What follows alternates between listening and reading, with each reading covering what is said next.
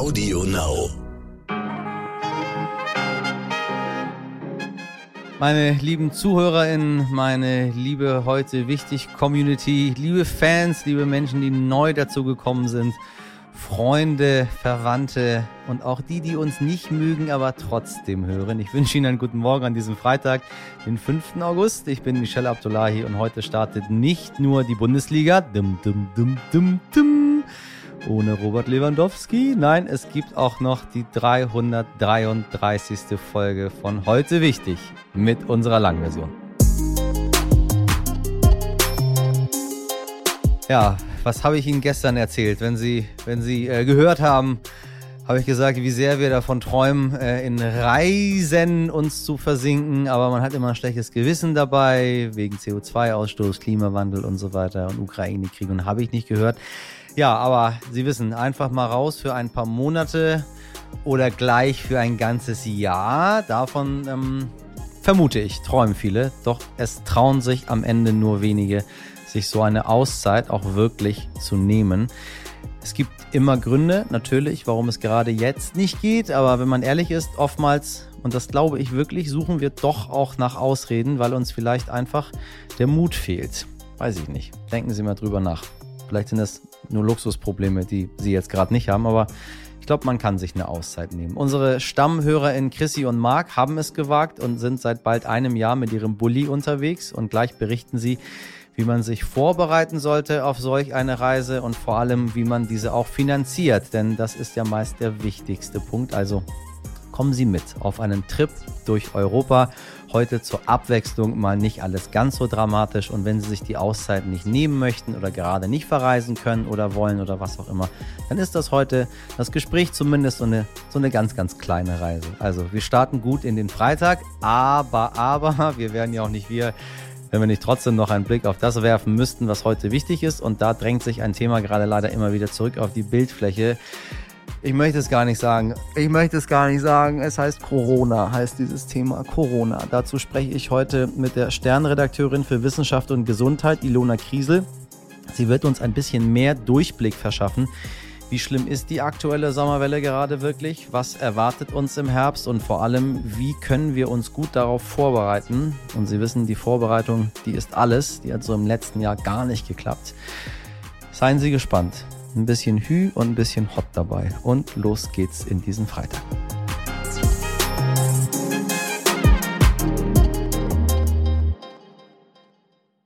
Zuerst für Sie das Wichtigste in aller Kürze.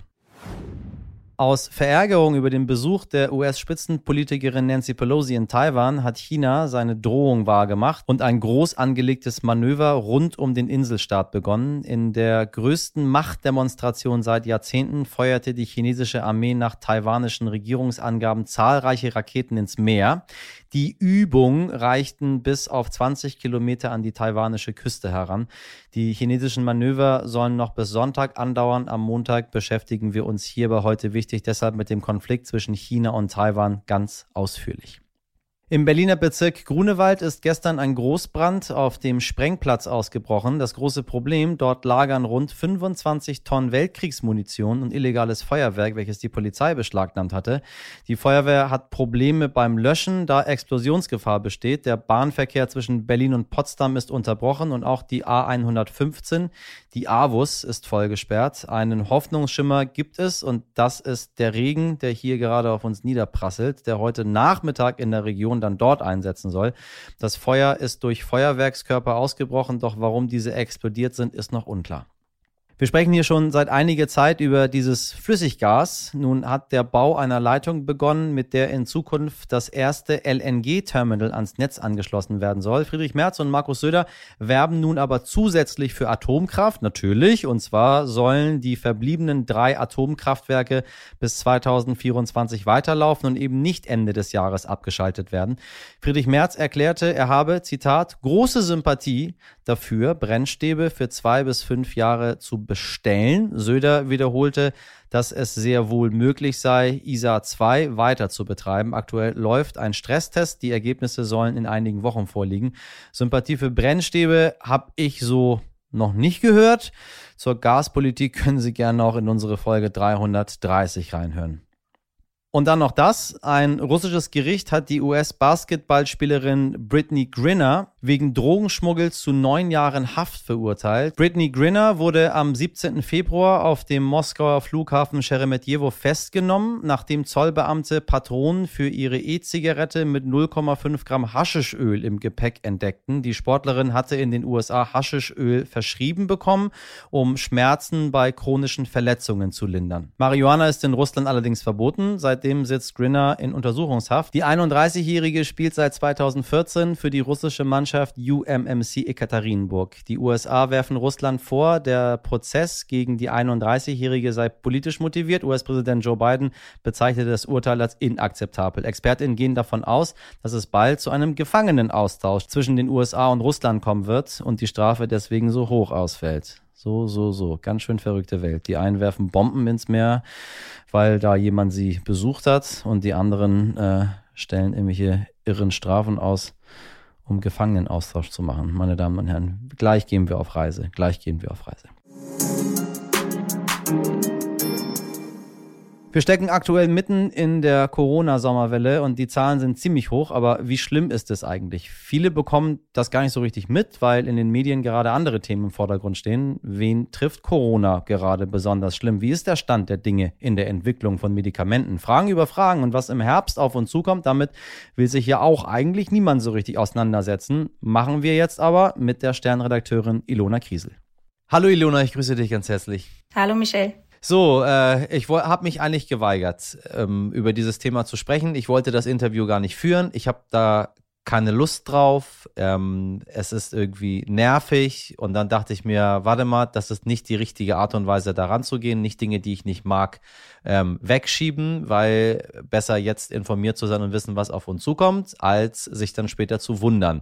Liebe Leute da draußen, es geht um Corona, um Omikron-Variante, um Unterarten BA.4, BA.5 und so weiter und so weiter. Es ist gerade Sommer und wir haben mit Corona nicht so viel am Hut. Gefühlt ist es schon vorbei. So, jetzt brauche ich dich. Wie ist die tatsächliche aktuelle Lage? Wie können wir die ganzen Zahlen überhaupt einordnen?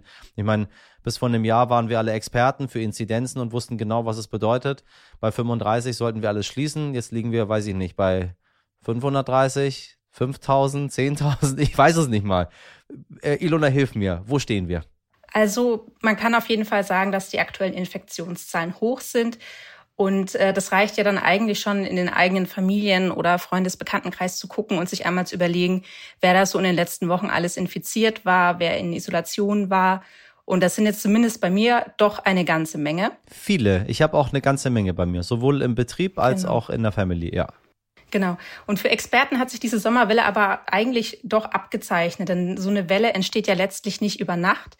Und gerade wenn man sich mit den Daten beschäftigt, äh, die Ausbreitung neuer Varianten verfolgt, dann kann man solche neuen Infektionswellen doch schon recht gut erkennen, bevor sie dann auch wirklich aufschlagen, wie es jetzt hier der Fall war.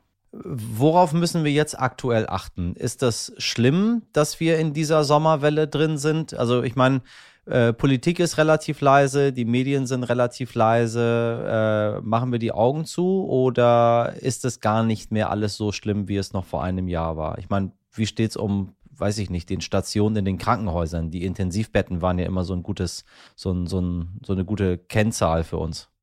Also grundsätzlich kann man sagen, dass äh, hohe Infektionszahlen natürlich nie gut sind. Und wir haben jetzt äh, kürzlich auch mit mehreren Ärzten gesprochen, die in Kliniken arbeiten. Und äh, die haben uns natürlich berichtet, dass aktuell jetzt in der Sommerwelle natürlich sich auch Pflegekräfte, dass sich natürlich auch Ärzte anstecken mit dem Coronavirus, die natürlich in den Kliniken, in den Krankenhäusern fehlen, die ausfallen. Personalnot, Personalmangel ist aktuell ein großes Thema neben der Ferienzeit. Und das schlägt sich dann natürlich auch bei der Versorgung von Patientinnen und Patienten nieder. Ich meine, wer landet aktuell auf den Intensivstationen? Wir haben ja jetzt ein bisschen mehr Zahlen. Sind es Geimpfte, sind es Ungeimpfte oder ist all das, was wir wussten, jetzt vom Tisch und wir fangen wieder von vorne an? Genau, also wir hatten darüber auch mit einem Intensivmediziner gesprochen. Es gibt letztlich drei Hauptgruppen, die man jetzt aktuell äh, auf den Intensivstationen sieht. Das sind äh, zum einen ältere Menschen, mhm. das sind aber auch Menschen, die immunologisch schwer angeschlagen sind, also die mhm. zum Beispiel Medikamente nehmen, die das Immunsystem unterdrücken, Organtransplantierte zum Beispiel Und die dritte größere Gruppe sind Menschen, die Corona als Nebendiagnose haben, die also vielleicht anderweitig schwer erkrankt sind, die äh, dann auf die Intensivstation müssen und die dann eben dort eine Corona-Diagnose bekommen. Und natürlich liegen auch Geimpfte auf der Intensivstation, das ist ja ganz klar, denn in den Risikogruppen sind natürlich sehr viele Menschen geimpft. Und ähm, es spielt dabei aber natürlich auch eine große Rolle, wie oft man geimpft ist. Also das Bild ist ja mittlerweile sehr heterogen. Wir haben einfach geimpfte, wir haben zweifach geimpfte und so weiter. Und wenn wir jetzt zum Beispiel ähm, einen 75-Jährigen haben, der nur zweifach geimpft ist und die letzte Impfung auch schon längere Zeit zurückliegt, dann hat der natürlich ein größeres Risiko für einen schweren Verlauf als jemand im gleichen Alter, der kürzlich mit dem zweiten Booster aufgefrischt Aha. wurde. Also viel Impfen hilft dann viel in dem Fall oder was? Also man kann auf jeden Fall sagen, dass Leute, äh, für die jetzt äh, eine dritte Impfung empfohlen wird, die vierte Impfung empfohlen wird, die sollten sich schon auf jeden Fall die Impfungen abholen, ähm, die für ihre Altersgruppe empfohlen werden. Das kann man auf jeden Fall sagen. Wie schaut's aus mit Entwicklung von Medikamenten? Ich habe in diesem Podcast jetzt äh, im Laufe der letzten anderthalb Jahre ganz viel über Medikamente gesprochen.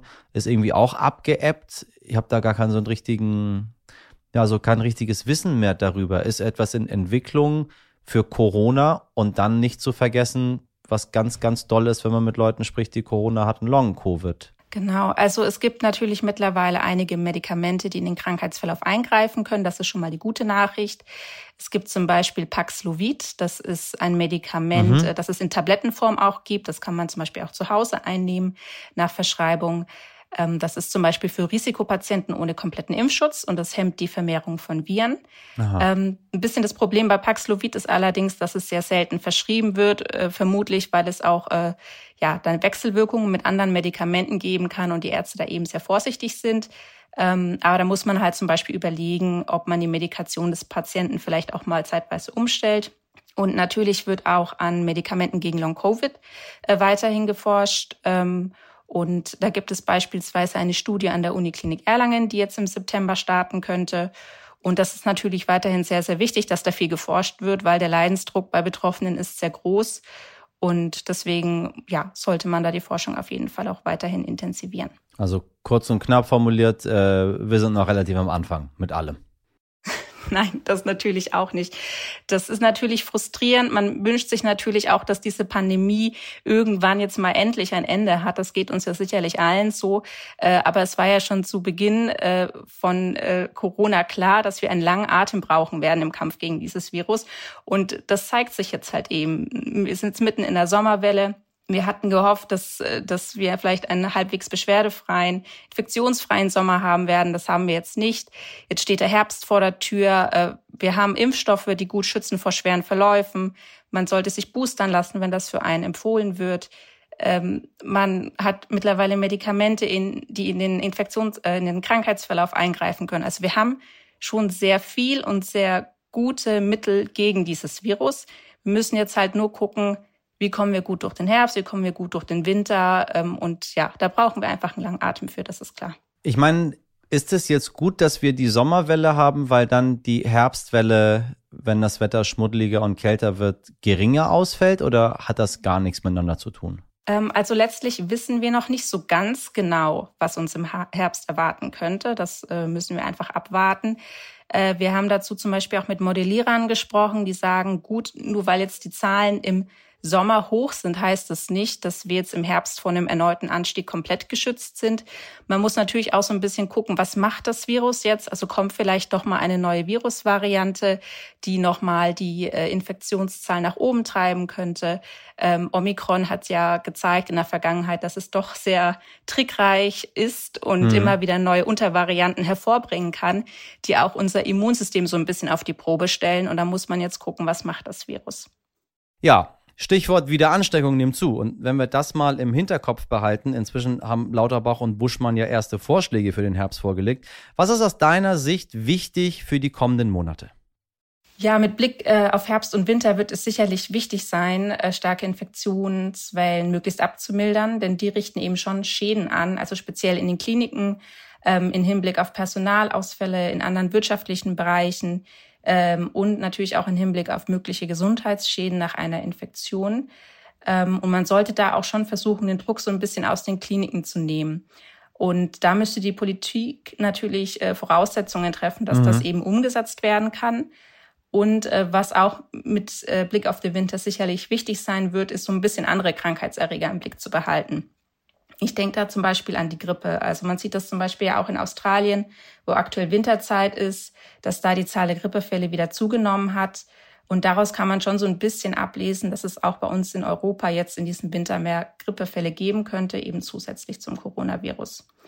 Und äh, wir haben mit Experten gesprochen, was es denn für Möglichkeiten gibt, so starke Infektionswellen ein bisschen abzumildern. Und äh, da kam zum Beispiel auch wieder so die zeitlich befristete Maskenpflicht in Innenräumen ins Gespräch. Ähm, das hilft äh, nicht nur gegen das Coronavirus, auch gegen andere äh, äh, Infektionen wie die Grippe zum Beispiel, dass man das eben ein bisschen abmildert. Ähm, und dann wird es natürlich auch wichtig sein, dass Risikogruppen durch die Impfungen gut vor schweren Verläufen weiterhin geschützt sind, gut vor einer Krankenhauseinweisung geschützt sind und dass sie dann halt eben auch Frischimpfungen bekommen haben. Sag mal, gibt es irgendwelche Prognosen, wann das Ganze zu Ende ist? Oder ob neue Varianten kommen werden? Oder wie sich diese Pandemie entwickeln wird? Weiß man das? Ich denke, das ist zum aktuellen Zeitpunkt wirklich sehr schwer äh, vorherzusagen. Und ich denke mhm. auch, man kann so weit gehen und sagen, man weiß es letztlich einfach nicht. Mhm. Äh, das mhm. Virus hat uns ja in der Vergangenheit mehrfach überrascht. Und ich denke, es kann uns auch in der Zukunft weiterhin überraschen. Und ähm, grundsätzlich ist die Wahrscheinlichkeit für Mutationen, für neue Varianten natürlich recht groß, je mehr Virus zirkuliert. Und die Fallzahlen sind ja aktuell nach wie vor sehr hoch. Und ähm, natürlich wird es irgendwann einen Zeitpunkt geben, ab dem das Virus dann endemisch ist, ab dem es nicht mehr ganz so starke Auswirkungen auf unseren Alltag haben wird.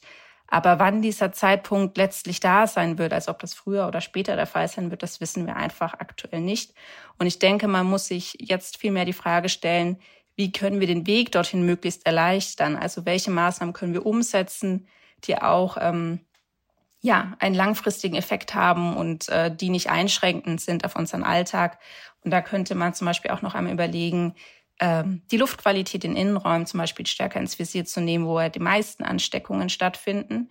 Und ein interessanter Aspekt sind sicherlich auch nasale Impfstoffe, also Impfstoffe, die für Schleimhautimmunität sorgen und die eben auch Infektionen verhindern. Und da gibt es schon erste Ansätze, aber da muss man eben abwarten, ob die Entwicklung da tatsächlich dann auch glückt.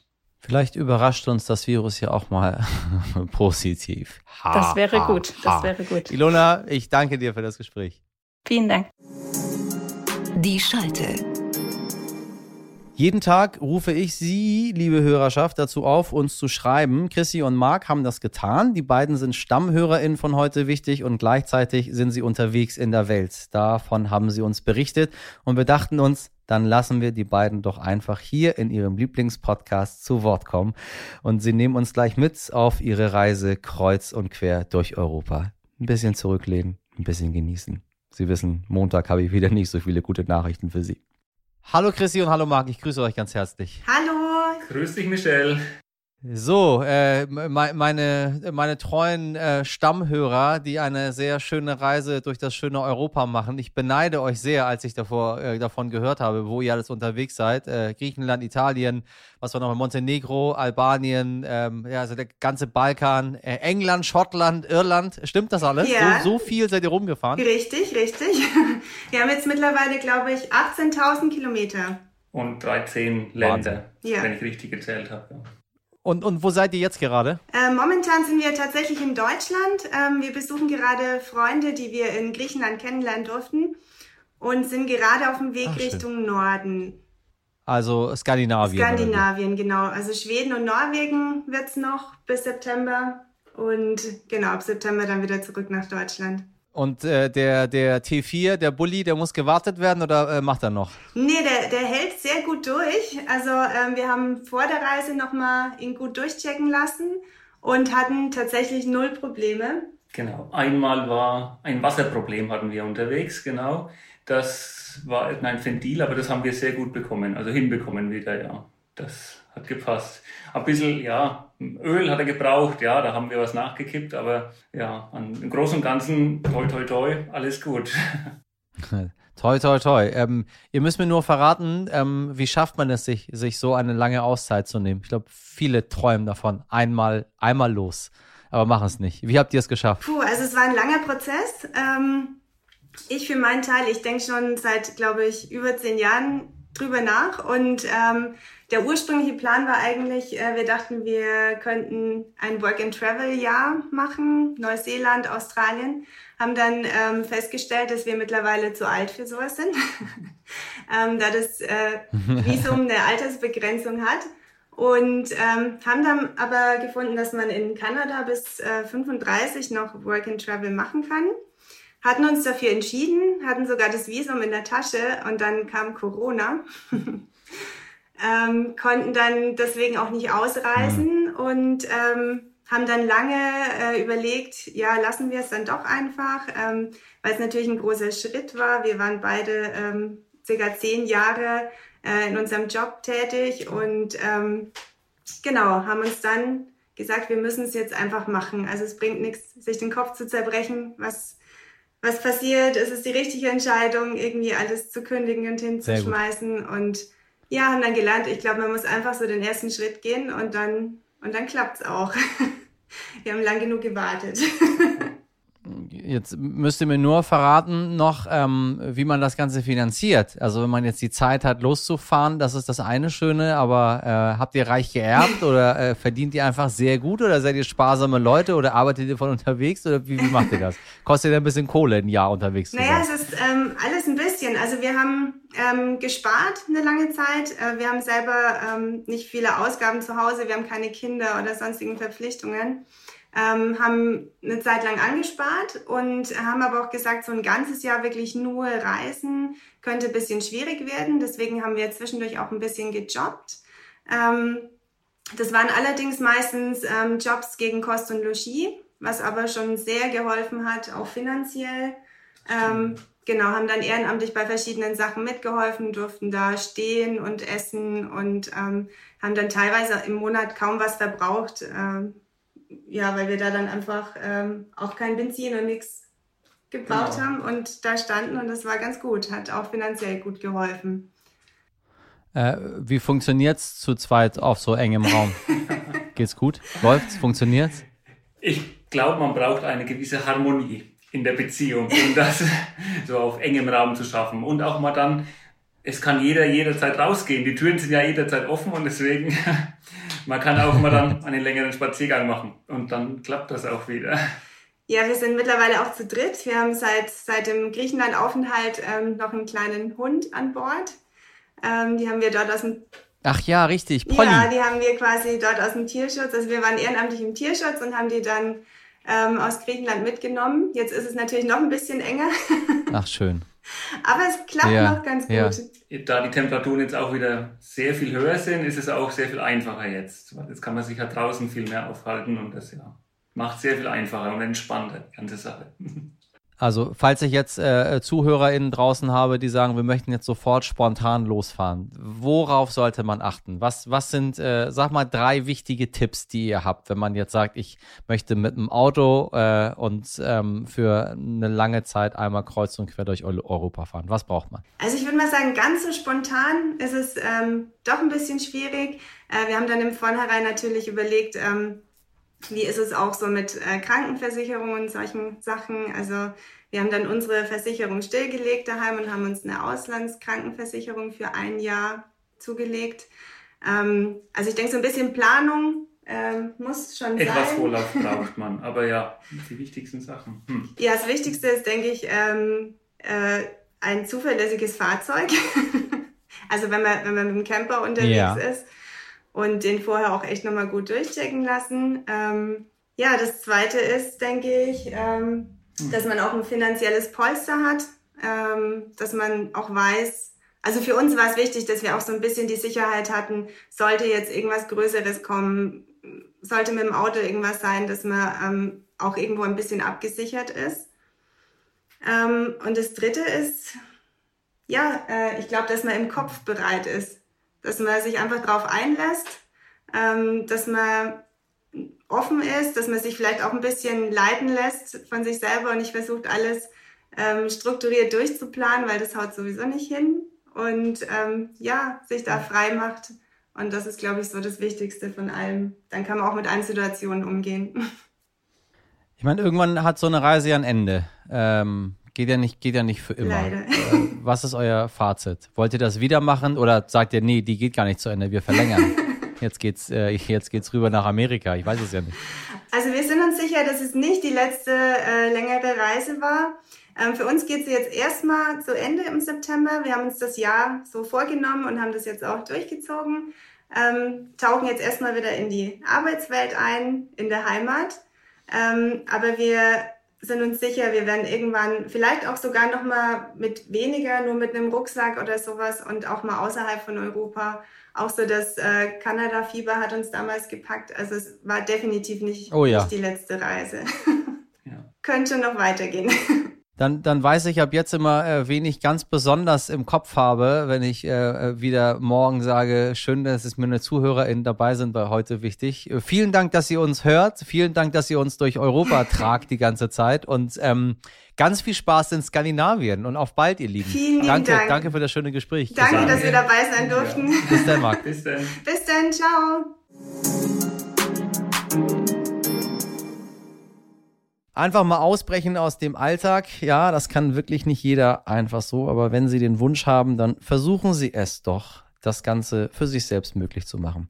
Ein paar Tipps haben uns Chrissy und Marc ja gegeben. Oder Sie machen es auf Balkonien und reisen dann von Balkon zu Balkon von Ihren Freunden und Ihren Verwandten. Und falls Sie auch etwas Aufregendes zu erzählen haben, dann immer her damit an heute wichtig.